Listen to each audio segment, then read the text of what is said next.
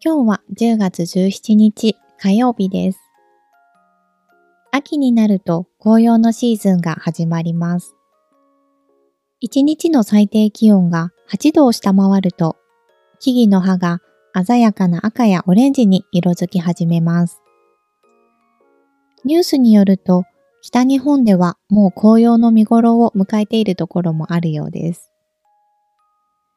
京都や奈良などの歴史的な名所も紅葉の名所として知られていて、この時期は多くの観光客が訪れます。紅葉は季節の移り変わりを感じられる風景です。皆さんの国でも紅葉が見られますか？